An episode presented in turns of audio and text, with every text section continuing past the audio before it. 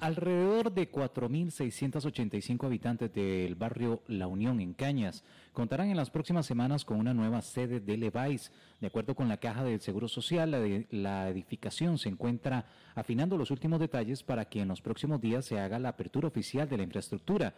Esto luego de que también se apruebe el uso de los equipos médicos y se realicen las capacitaciones correspondientes al personal de salud que trabajará en dicha área de Cañas. La primera dama de la República, Claudia Dobles, detalló que durante este año y medio de pandemia se ha demostrado la importancia de continuar fortaleciendo el sistema de salud costarricense y que a su vez todas las personas tengan ese acceso con la calidad correspondiente. El director del área de salud de Cañas, Armando Umaña, manifestó que la infraestructura es de primera línea, que cuenta con espacios accesibles, consultorio de odontología, aplicación de tratamientos, zona de procedimientos y centro vacunatorio. Esta nueva sede para el equipo básico de atención integral de salud mejorará la atención de los usuarios y de quienes trabajen en dicha área y que cuentan con una inversión alrededor de 569 millones de colones. En una hora, más noticias. Noticias cada hora en...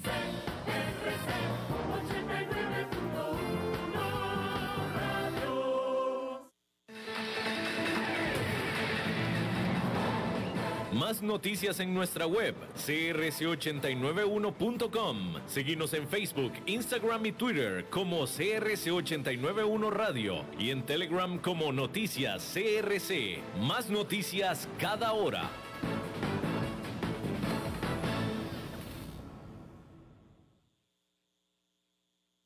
CRC 89.1 Radio y Cadena Radial Costarricense no se hacen responsables por las opiniones emitidas en este programa.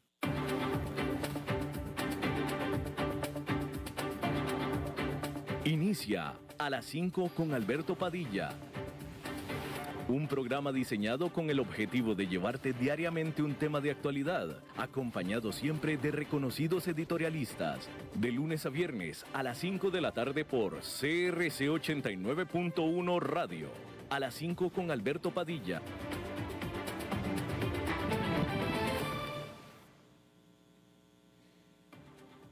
Hola, ¿qué tal? Saludos, bienvenidos a esta emisión de a las 5 con su servidor Alberto Padilla. Muchísimas gracias por estarnos acompañando, muchísimas gracias por estar ahí. Le mando cálidos saludos desde la señal y las instalaciones de CRC 89.1 FM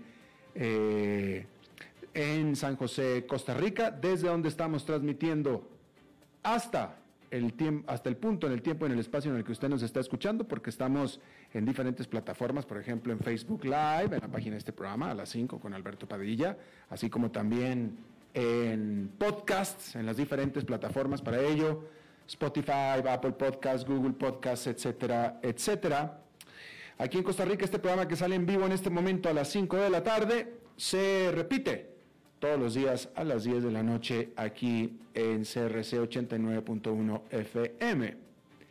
En esta ocasión, controlando los incontrolables, al otro lado de los cristales, el señor David Guerrero y la producción general de este programa, desde Bogotá, Colombia, a cargo del señor Mauricio Sandoval. Bien, vamos a empezar hablando de empresas, porque vamos a decir que Netflix perdió, es, raro cuando hablamos de que Netflix perdió algo. Sin embargo, en esta ocasión vamos a hablar de que Netflix perdió cerca de medio millón de suscriptores en Estados Unidos y Canadá durante el segundo trimestre de este año, según los resultados financieros que presentó la empresa este martes. Y esa definitivamente que no puede ser una buena noticia para esta compañía que ha estado acostumbrada a un gran crecimiento en el pasado, tanto así que inspiró a rivales como Disney, Apple, Comcast y Warner Media a lanzar sus propios servicios rivales de descarga de películas. Hace un año, Netflix sumó 10 millones de nuevos clientes globales durante el mismo trimestre, cuando la pandemia estaba arrasando y los consumidores en muchos países estaban limitados al entretenimiento en el hogar, es decir, a pasársela viendo Netflix.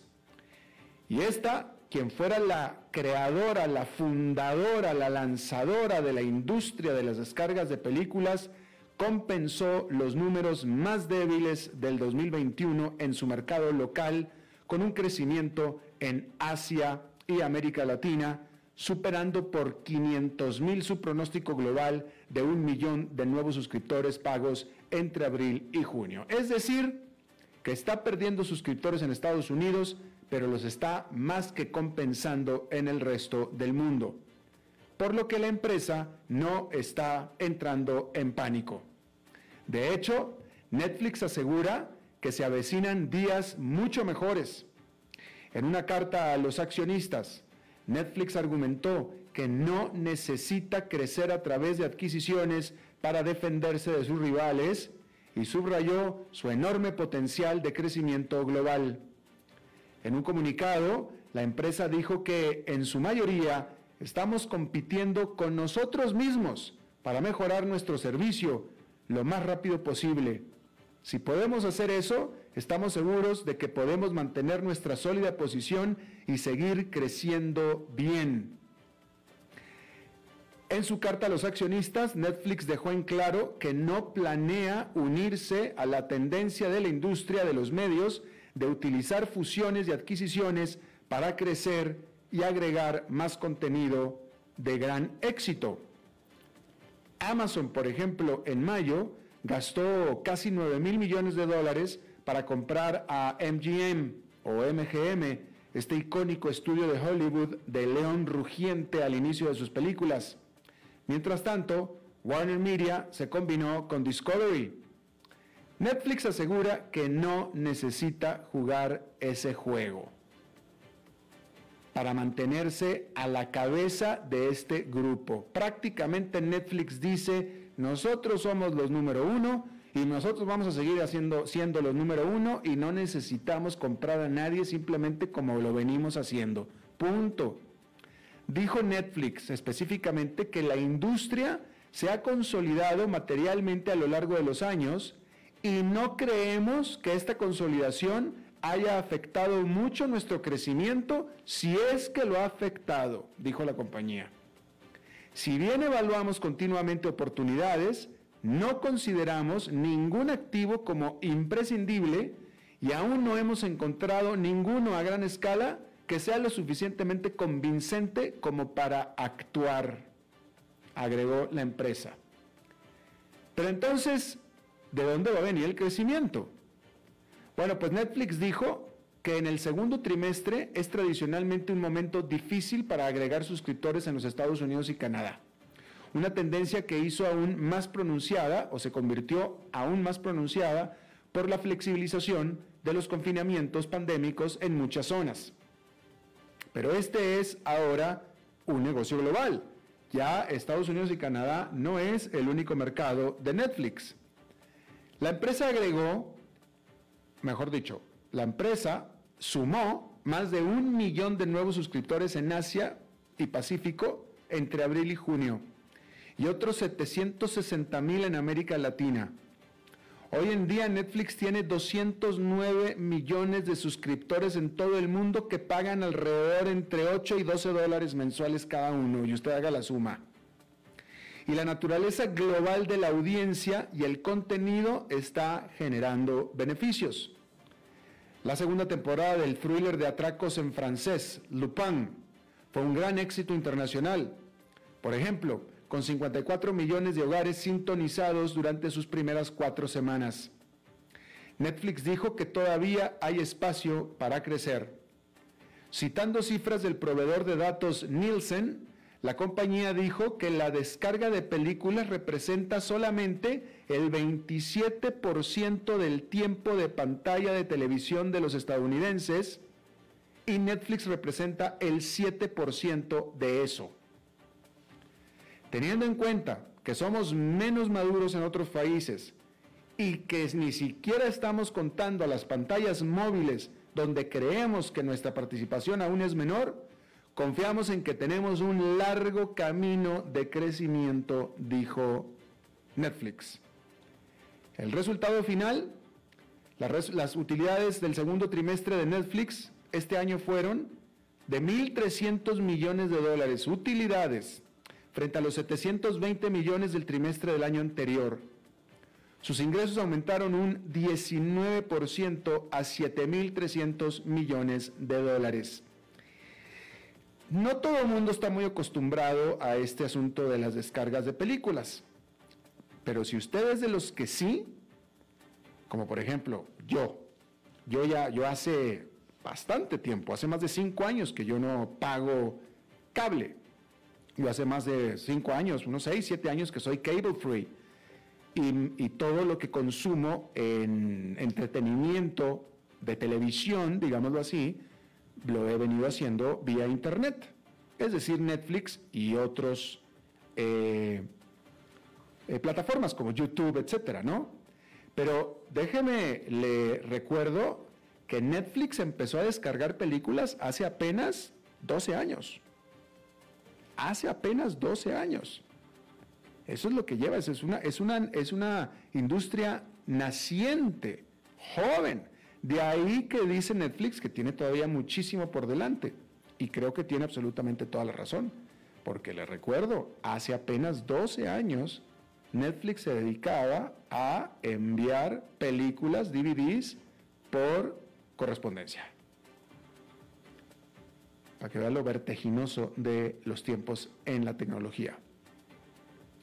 Bueno, este miércoles, el organismo de control de Internet de China anunció multas para algunas de las firmas tecnológicas más grandes del país por difundir contenido obsceno relacionado con niños.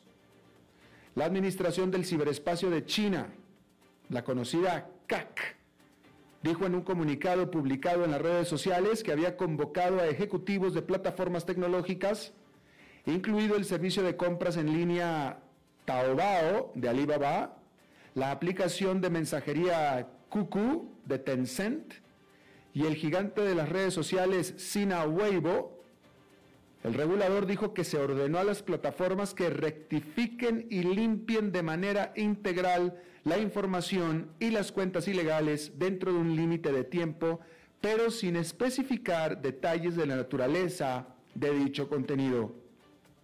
Se trata solo de la última medida dentro de lo que ha sido una dramática campaña de Beijing para ampliar su control sobre su sector tecnológico.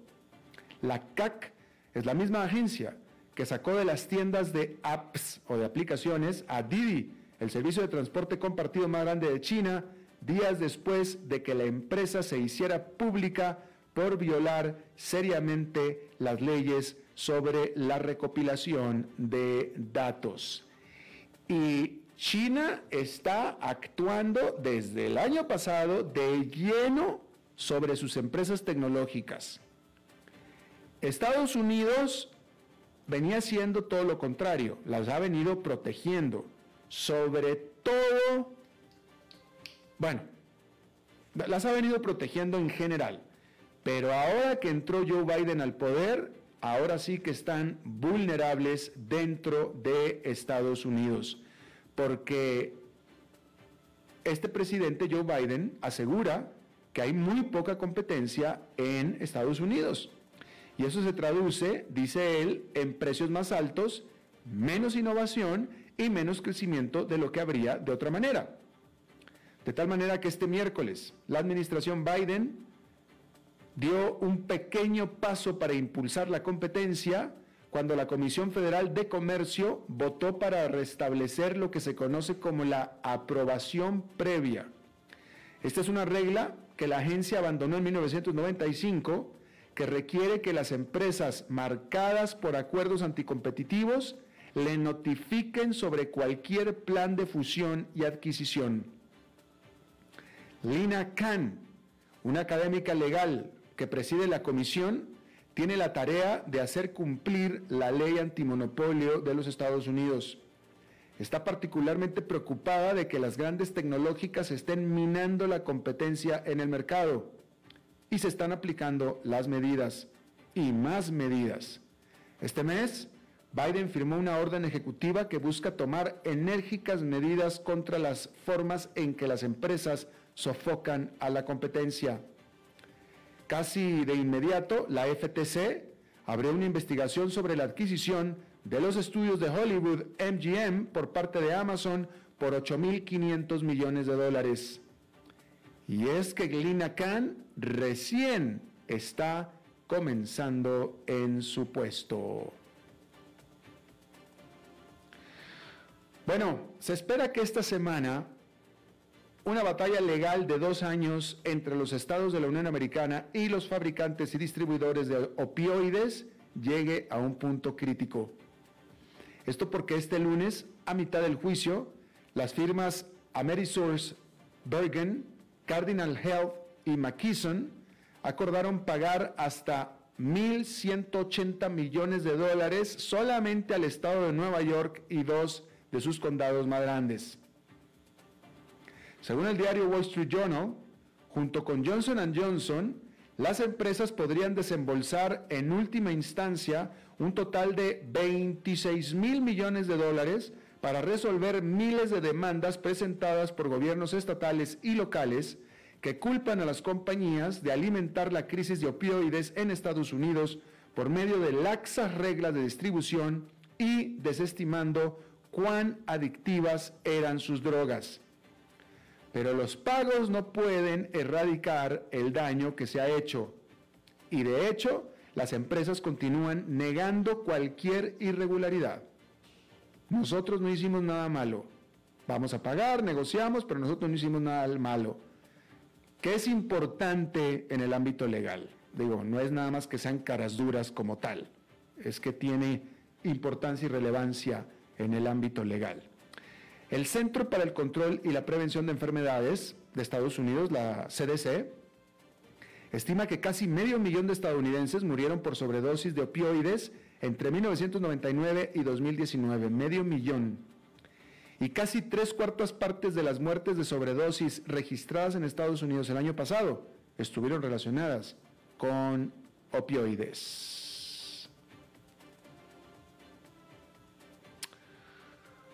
Bueno, la más virulenta variante Delta del COVID-19 se está imponiendo en todo Estados Unidos.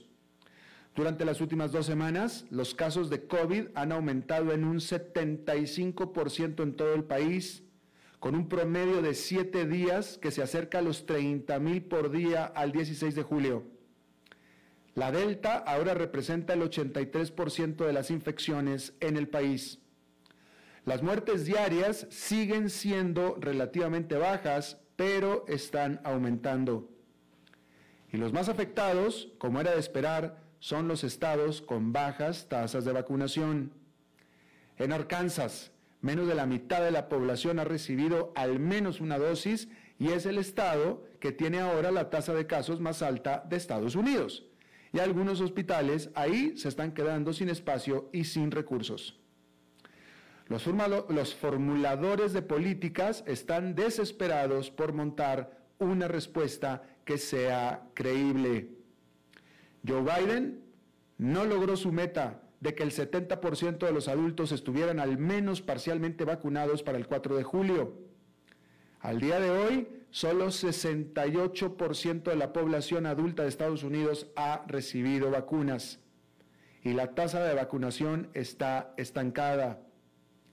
El presidente culpó de esto a las redes sociales por permitir que se propagara la desinformación. Mientras tanto, las escuelas y las empresas están debatiendo la obligatoriedad de las vacunas, un tema que es prohibido por los reguladores o legisladores, mejor dicho, republicanos. Pero con todo, la realidad es que más republicanos importantes, incluido el líder de la minoría del Senado, Mitch McConnell, están instando a las personas a vacunarse. McConnell dijo, la forma de evitar volver al hospital es vacunándose. Pero el Partido Republicano todavía no está unido y otros legisladores se niegan a condenar el escepticismo y desinformación sobre las vacunas. El representante Jason Smith de Missouri recientemente describió a la política de promoción de vacunas del presidente Joe Biden como al estilo de la KGB los nuevos casos de coronavirus en los Estados Unidos han aumentado casi un 200% en las últimas dos semanas y aquí es donde difieren los medios de comunicación, porque uno dice 75% eh, durante las últimas dos semanas, este otro medio dice 200% durante las últimas dos semanas, pero lo que sí es cierto es que las partes conservadoras del país que apoyan a los republicanos están siendo las más afectadas. Ayer yo leí otra cifra de 145%. Entonces, la verdad tiene que estar sobre lo que ha aumentado los contagios del coronavirus en algún punto entre el 75 y 200% en las últimas dos semanas. El punto es que han aumentado de manera muy importante. Bueno, el presidente de Francia, Emmanuel Macron, el primer ministro de Pakistán, Imran Khan, y el presidente sudafricano, Cyril Ramaphosa, se encuentran entre los 14 líderes mundiales cuyos números de teléfono aparecieron en una base de datos del sistema Pegasus filtrada a la prensa. Si bien eso no significa que sus teléfonos hayan de hecho sido penetrados y pirateados con éxito por este software espía, están en la lista. Este software espía Pegasus de la empresa israelí NSO se cree que están en esta lista y es porque son personas de interés para los clientes gubernamentales de NSO. Esta empresa ha negado que Macron y otros hayan sido atacados. No niegan la lista porque esa no la pueden negar, pero aseguran que no pudieron haber sido atacados porque esto habría roto el contrato por el que se les vendió a estos clientes. Pero pues eso es lo que dice NSO. Ya una vez que el cliente tiene el software, hace con él lo que se le pega la gana, que eso es precisamente lo que se trata esta filtración de esta información. Sin embargo, el presidente de NSO dijo que entendemos que en algunas circunstancias nuestros clientes pueden hacer un mal uso del sistema. Porque de nuevo, este sistema se vende, se mercadea y se vende y en teoría se hace un contrato para asegurarse de que así sea como un método para combatir el crimen organizado, para espiar al crimen. Pero los gobiernos han hecho tal vez eso, pero también han estado espiando a los opositores. El presidente de NSO se comprometió a investigar todas estas acusaciones. Acusaciones que, por cierto, continuarán saliendo a la luz pública durante el transcurso de esta semana. Bueno, hablando de Israel, el primer ministro israelí, Naftali Bennett, amenazó a la gigante británica de productos alimenticios Unilever, propietaria de la marca de helados Ben Jerry's, por la decisión de la empresa de dejar de vender sus productos en la ocupada Cisjordania y partes del este de Jerusalén. Bennett dijo que la decisión de Unilever equivalía a un paso claramente anti-israelí y que tendrá graves consecuencias. No es la primera vez que este fabricante de helados se involucra en temas de justicia social, ya que han anteriormente promovido una variedad de causas, incluyendo Black Lives Matter, y los derechos de las mujeres, con Me Too. El embajador de Israel en Estados Unidos dijo que le pidió a los gobernadores de 35 estados que tienen leyes contra el boicot a Israel que sancionen a la tan querida marca Ben Jerry's, tan querida por el consumidor estadounidense. Bueno, y el equipo femenino de voleibol de playa de Noruega fue multado con 176 dólares cada integrante, luego de que ellas se negaran a jugar con el bikini de corte alto obligatorio, usando en su lugar pantaloncillos cortos en desafío al ordenamiento. A esto, el ministro de Cultura de Noruega dijo en un tuit, esto es completamente ridículo. ¿Cuántos cambios de actitud se necesitan en el anticuado patriarcado internacional de los deportes? Y es que mientras que los jugadores masculinos de balonmano en la playa usan camisetas sin mangas y pantalones cortos, las mujeres tienen que usar lo que en la práctica es un bikini, por reglamento, por obligación, no tienen opción. Noruega dice que presionará por un cambio en las reglas durante una reunión de la Federación Internacional de Balonmano en noviembre. Bueno, oiga, no sé si usted escuchó leyó esta noticia, pero cerca de 100 mil personas han tenido que ser evacuadas después de torrenciales históricas lluvias causando severas inundaciones en Henan, eh, que es una provincia central de China. Ríos enteros se desbordaron, las calles por supuesto fueron inundadas y también los túneles del metro, no sé si usted vio los videos del túneles, de túneles del metro con los vagones y la gente adentro del metro subterráneo con el agua hasta los hombros. Incluso hubo eh, muertos dentro de los vagones del metro. Hasta ahora se reportan 12 personas muertas. Bueno, esta es una nota de la mañana, seguramente la cifra ha aumentado, pero más de 500 tuvieron que ser rescatados de el metro de Shengshu, la capital de la provincia de Henan. Ahí lo tiene usted. Bien. Decir que el número de casos de COVID-19 que están asociados con las Olimpiadas de Tokio 2020 subieron ya a 79 y esta es una nota de la mañana. Es decir, en la noche en Tokio. La inauguración de los Juegos Olímpicos Tokio 2020 se supone que es el viernes. Como yo le había dicho ayer, los organizadores japoneses infirieron que todavía se podría cancelar todo el asunto. Sin embargo, eso dijeron los organizadores de Japón. Sin embargo, el Comité Olímpico Internacional insistió que esa no es una opción y que nunca ha sido una opción. Nada más que este es el Comité Olímpico Internacional. Acá estamos hablando de autoridades de Tokio, ¿va? Que son las que tienen la última palabra. Y bueno, ahí lo tiene usted.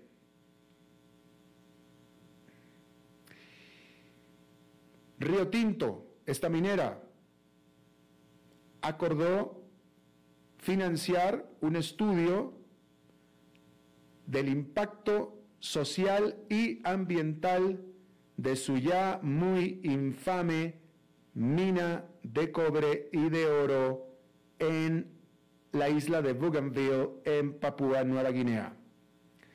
A finales de los años 80, el enojo en general causado por esta mina de Panguna desató una guerra secesionista en esa isla, que fue lo que forzó últimamente el cierre de la isla. Pero sin embargo, los nacionales o los locales de la isla dicen que esta mina todavía está contaminando esa región.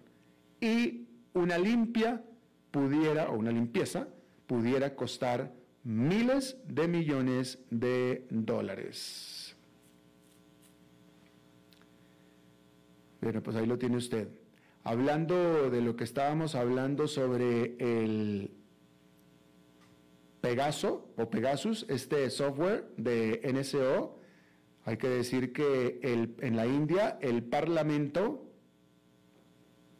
eh, su sesión, la que estaba llevándose a cabo en el Parlamento de la India, fue interrumpida y de hecho fue levantada después de que miembros de la oposición del gobierno comenzaron a gritar consignas y demandas por los reportes de que el gobierno de la India usó el software de Pegaso o Pegasus en contra de los líderes de la oposición. Y es que en la famosa lista aparecieron números telefónicos de alrededor de mil ciudadanos indios entre los que estaban incluidos eh, políticos y comisionados electorales. Bueno, políticos de la oposición y también comisionados electorales. El ministro del Interior de la India, él desdeñó toda esta información simplemente como una conspiración para descarrilar el progreso de la India. Se esperaba que este miércoles se retomara la sesión que fue interrumpida en el Congreso. Bueno, la Gran Bretaña le pagará a Francia 75 millones de dólares para ayudar a financiar patrullajes para poder atrapar a migrantes ilegales que estén cruzando el canal inglés o lo que de nuestro lado se le conoce como el canal de la Mancha en pequeñas embarcaciones. Porque el lunes 430 personas hicieron esta travesía y esto fue un récord diario. El gobierno británico también está proponiendo el hacer que el arribo al país sin un permiso sea un crimen, no nada más ilegal, sino un crimen. Y espera que esto sea algo que haga que la gente lo piense dos veces antes de intentar este cruce ilegal.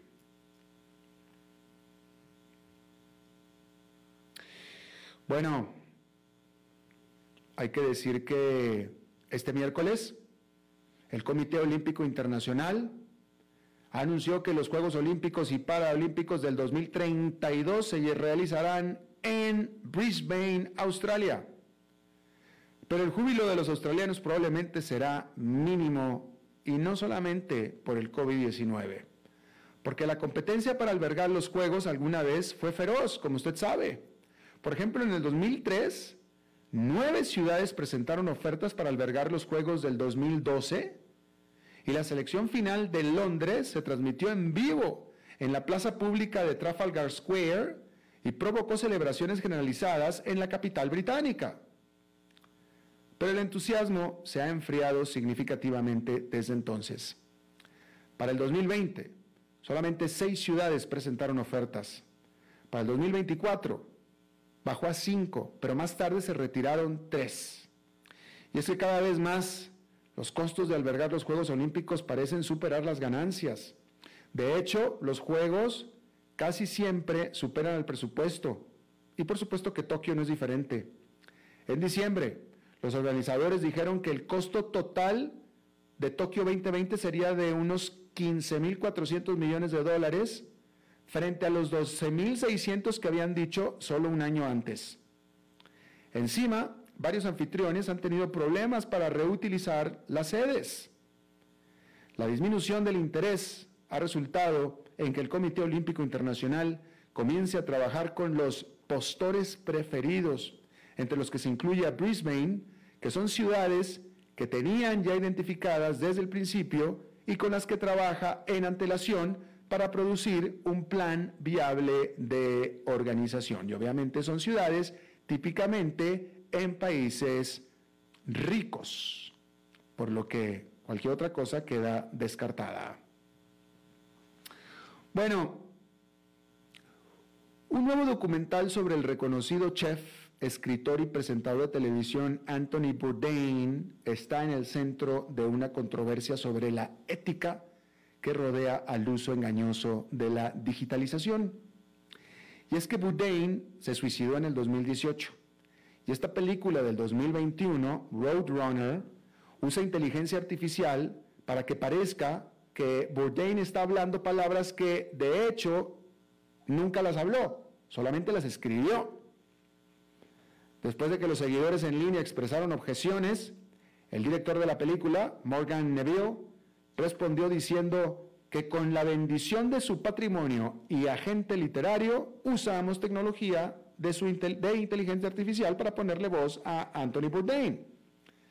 Sin embargo, surgió un problema. que la viuda de Bourdain, Otavia Busia, negó que ella hubiera dado permiso. La película ya está en los cines de los Estados Unidos. Allá en Nueva York, esta fue una jornada positiva con el índice industrial Dow Jones ganando 0,83%, el Nasdaq Composite con un avance de 0,92% y el Standard Poor's 500 con una ganancia de 0,82%. Vamos a hacer una pausa y regresamos con nuestra entrevista de hoy. A las 5 con Alberto Padilla por CRC 89.1 Radio. Dijo Salvador Dalí. Un gran vino requiere un loco para hacerlo crecer, un hombre sabio para velar por él, un poeta lúcido para elaborarlo y un amante que lo entienda. Bodegas y viñedos La Iride, vinos argentinos de la región de Mendoza. Colecciongourmet.com Los deportes, aquí en CRC 89.1 Radio. El delantero Fabricio Alemán y el defensor Douglas Sequeira renovaron con el Deportivo Saprissa. Ambos jugadores extendieron su contrato hasta el 2024, por lo que continuarán su proceso futbolístico ligados a la institución morada. Y siempre en temas de fútbol, la Selección Nacional de Futsal ayer venció 6 por 1 a la selección de Guatemala, esto como parte del primer juego amistoso que se desarrolló en el Scotiabank Arena, mientras que hoy tendrá su segundo amistoso a las 7 y 30 de la noche ante los guatemaltecos. Y en el campo internacional nos vamos hasta Tokio porque hoy se disputó la primera jornada del fútbol femenino en los Juegos Olímpicos. Como parte de los encuentros que se desarrollaron en horas de la mañana, Gran Bretaña ganó 2 por 0 ante Chile, mientras que China cayó 0 por 5 ante las brasileñas, Japón empató ante Canadá con un marcador de 1 por 1. Por otro lado, el encuentro más impactante fue el de Suecia, que venció a Estados Unidos con un marcador de 3 por 0, mientras que Zambia cayó 3 a 10 ante Países Bajos. Por último, la selección de Australia venció 2 por 1 a Nueva Zelanda.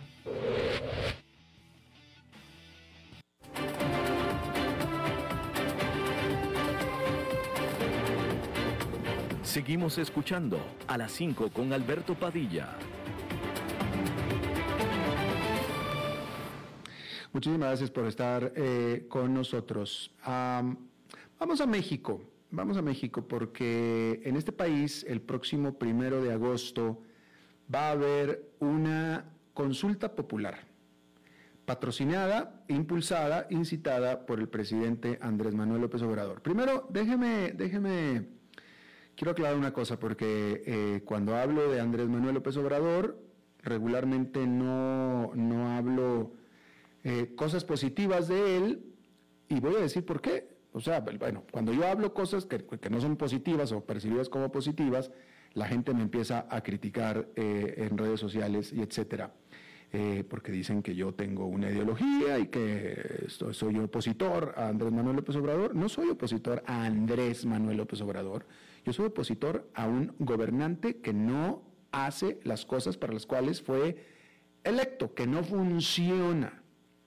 Y yo a mis críticos les los reto a que en lugar de criticarme, me digan, me embarren en la cara qué es lo que ha hecho bien Andrés Manuel López Obrador.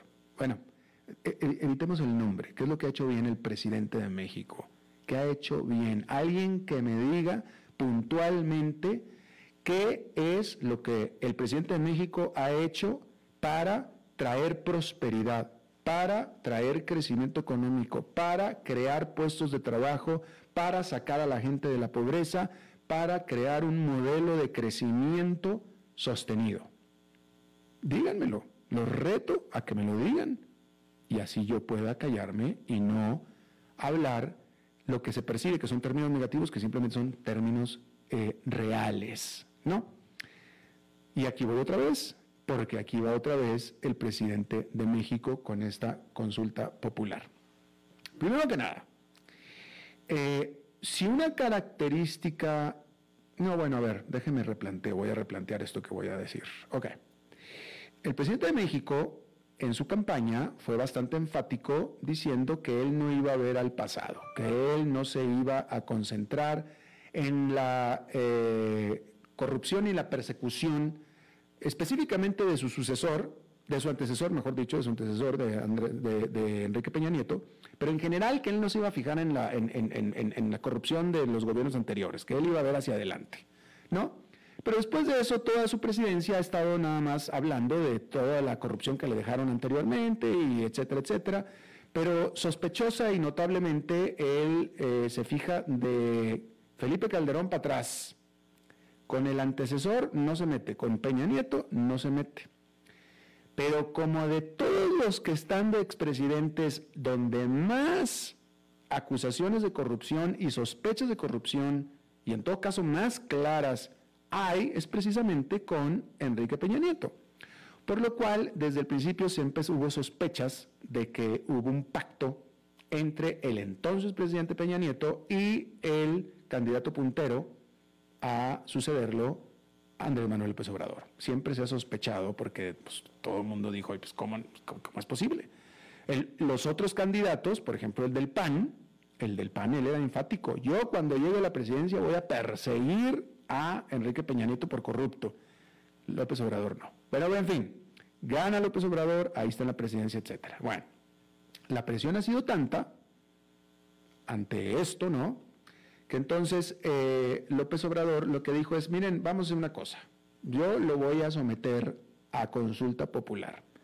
Si el pueblo quiere que yo investigue y en dado caso persiga a los expresidentes, entonces lo vamos a someter a consulta.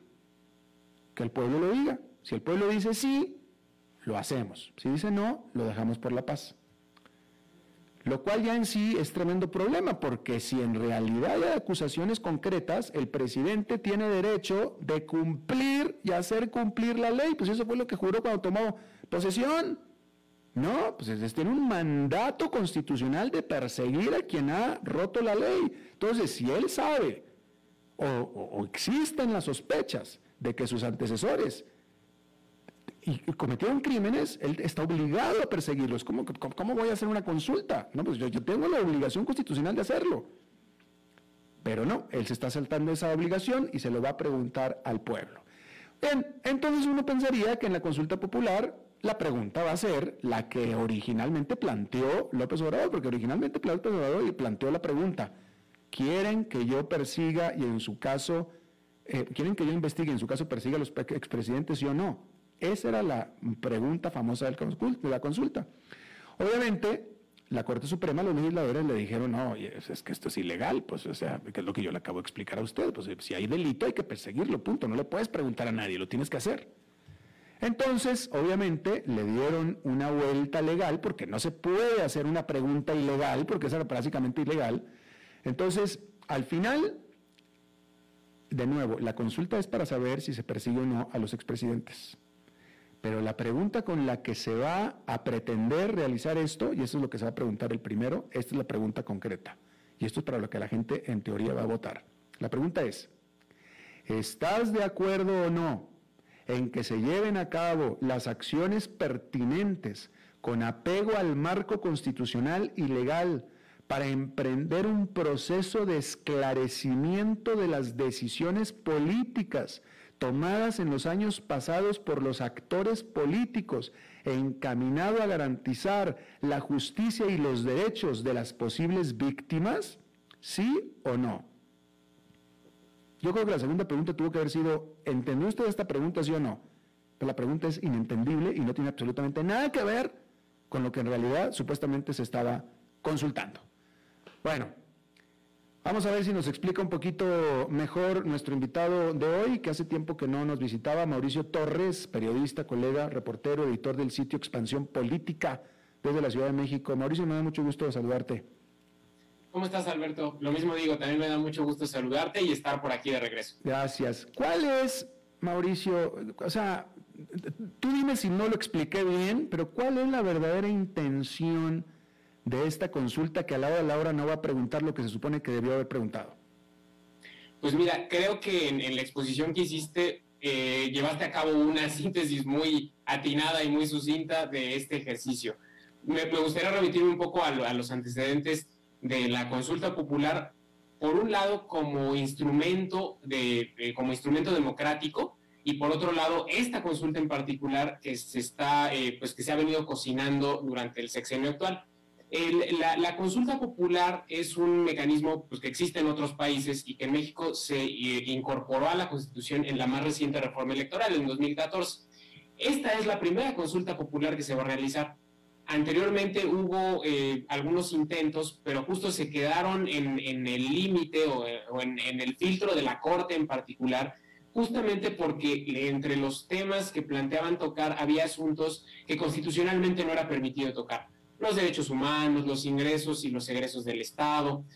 Y eh, ahora de aquí me brinco, de ahí me brinco a la consulta popular que está impulsando el actual gobierno. Lo que, lo que está haciendo el presidente, eh, o lo que ha venido haciendo a partir más, desde hace más o menos un par de años, como ya exponías tú, es eh, ampararse en este ejercicio, en esta figura que ya está en, la, Constitución para impulsar un tema que ha sido o, que ha venido cobrando peso dentro de su agenda política, ¿no?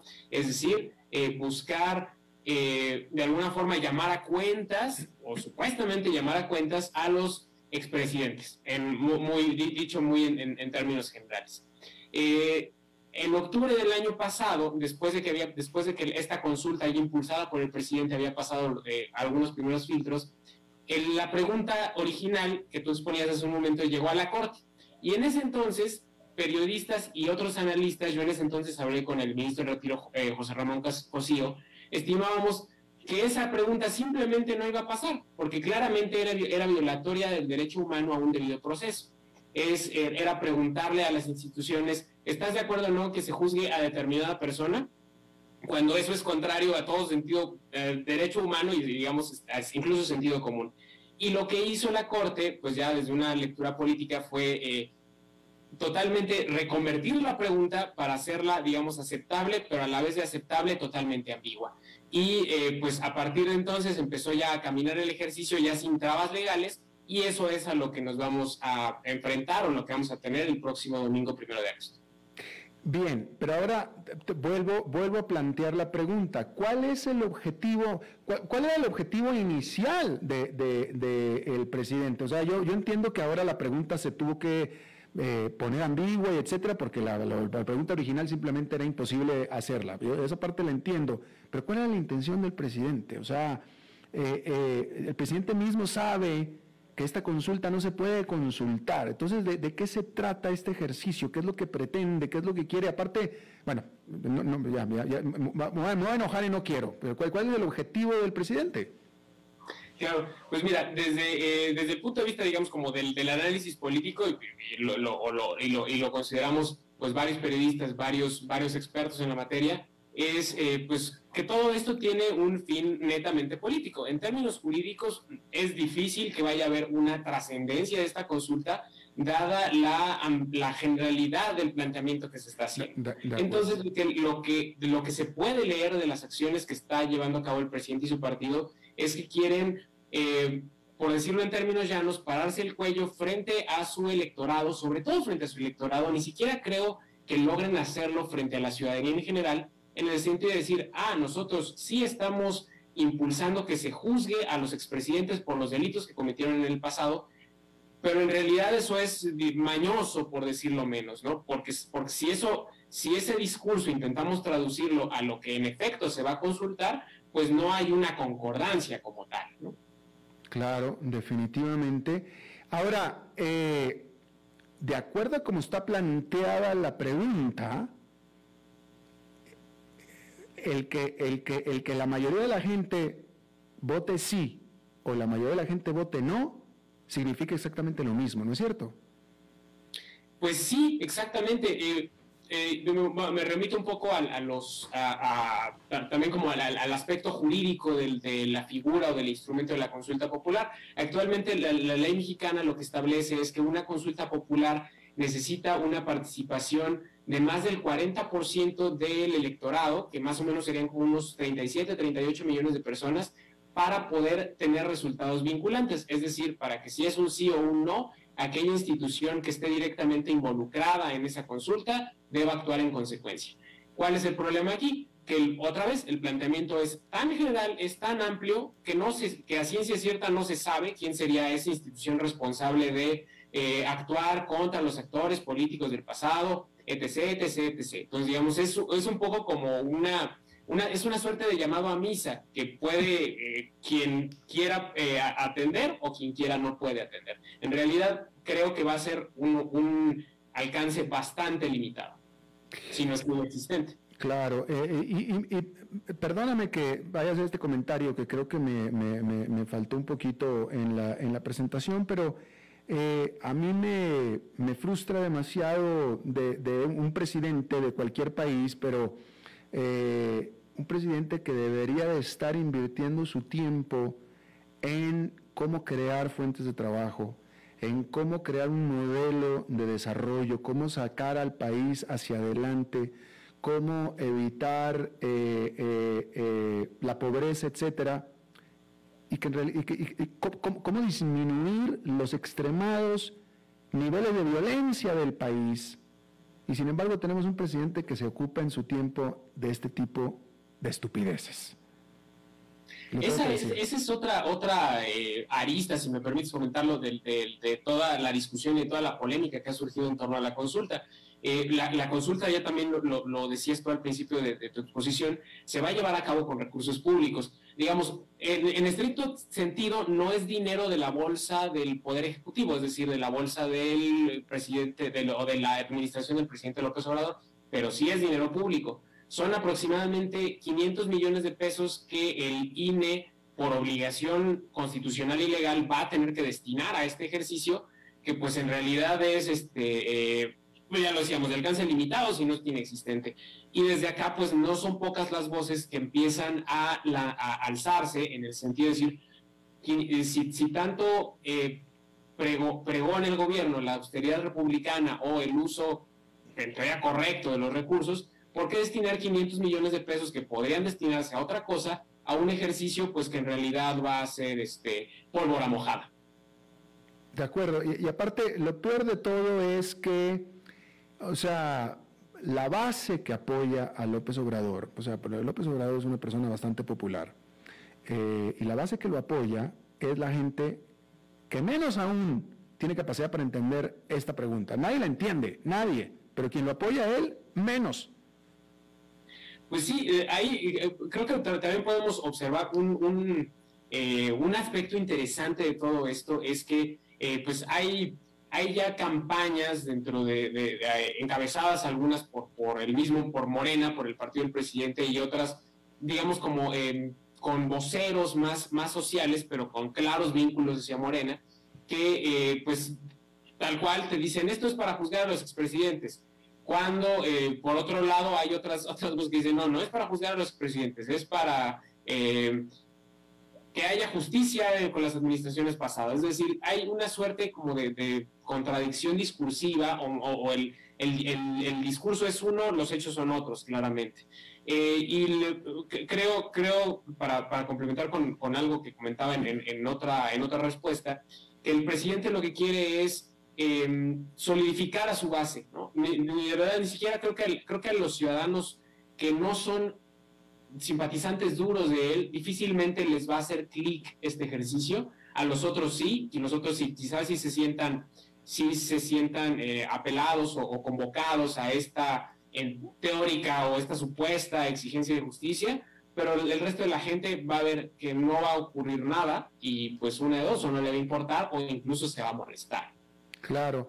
Y aparte está, Mauricio, y tú me vas a decir si sí o si no, la sospecha de que en realidad Andrés Manuel López Obrador no quiere, porque presuntamente tiene un pacto con él, perseguir por el quien más sospechas hay de corrupción, que es Enrique Peña Nieto.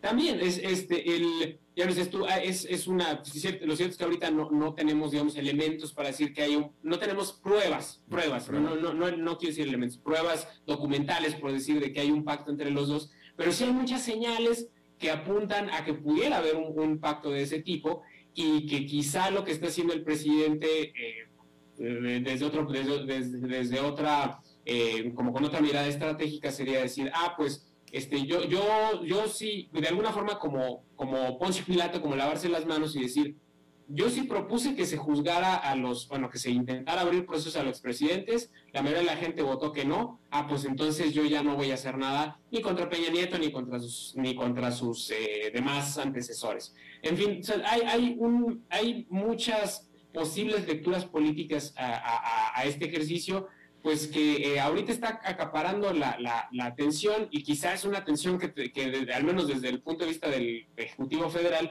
tendría que estarse prestando a otros problemas más apremiantes como el manejo de la pandemia, como la seguridad, como la promoción del empleo, cuando pues ahorita estamos debatiendo sobre una pregunta eh, muy ambigua, muy abierta y pues que sí, muy probablemente mucha gente o no entienda o simplemente no le interesa. Claro. Eh, Mauricio, hablando de consultas populares, una de las promesas de campaña de López Obrador siempre fue que él a medio término iba a realizar una consulta, que era una de las novedades que él traía a la presidencia, que él a medio término iba a realizar una pregunta para preguntarle al pueblo si estaba a gusto o estaba bien con su presidencia o se iba antes de tiempo. ¿Qué hay de esa propuesta? Te, cuento lo, último que hay sobre, sobre este asunto. Este, este otro, esta otra figura o este otro, em, este otro mecanismo es la revocación de mandato, que también sí, se incorporó a la, Constitución eh, relativamente hace poco. No recuerdo la fecha exacta, pero ya fue dentro de este sexenio, si no me recuerdo, 2019.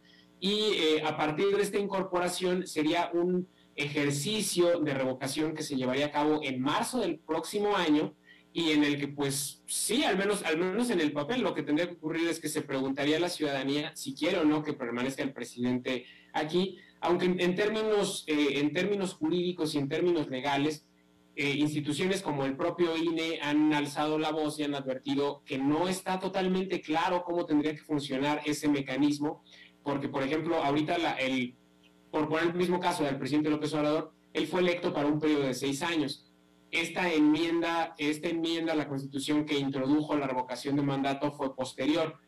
Eh, en ese sentido, hay, hay, dudas sobre si la revocación de mandato podría ser retroactiva y aplicársele al presidente que fue electo en 2018 para un periodo de seis años. Es decir, todavía hay como cosas en el aire mm. que creo que tendrán, que, que, que, deberían irse asentando, deberían irse aclarando si es que mm, la revocación de mandato pues no viene a generar más ruido y más confusión de la que en teoría quiere despejar.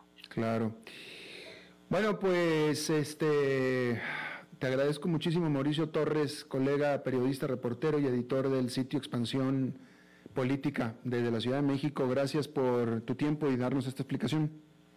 Al contrario, Alberto, muchas gracias a ti y es un gusto estar de regreso. Gracias, muy amable. Nos vemos pronto. Bueno, eso es todo lo que tenemos por esta emisión de A las 5 con su servidor Alberto Padilla. Muchísimas gracias por habernos acompañado. Espero que termine su día en buena nota, en buen tono y nosotros nos reencontramos en 23, en 23 horas. Que la pase muy bien.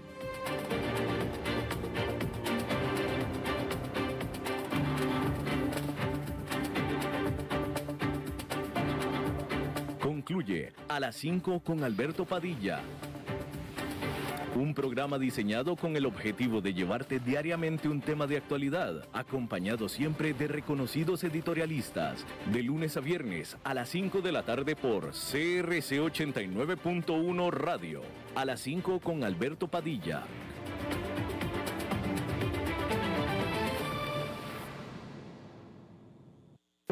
De 30 años de innovación y tecnología en la nube. Único con 5 data centers en Latinoamérica, más de 230 servicios, 22 certificaciones internacionales, 41 certificaciones estándar y servicio full stack. Esto y más es Huawei Cloud, una plataforma confiable, segura y de alto rendimiento para ejecutar tus proyectos empresariales clave en la nube. Almacenamiento escalable con baja latencia en tiempo real. Le garantizan a tu empresa un crecimiento seguro, estable y competitivo que te da más.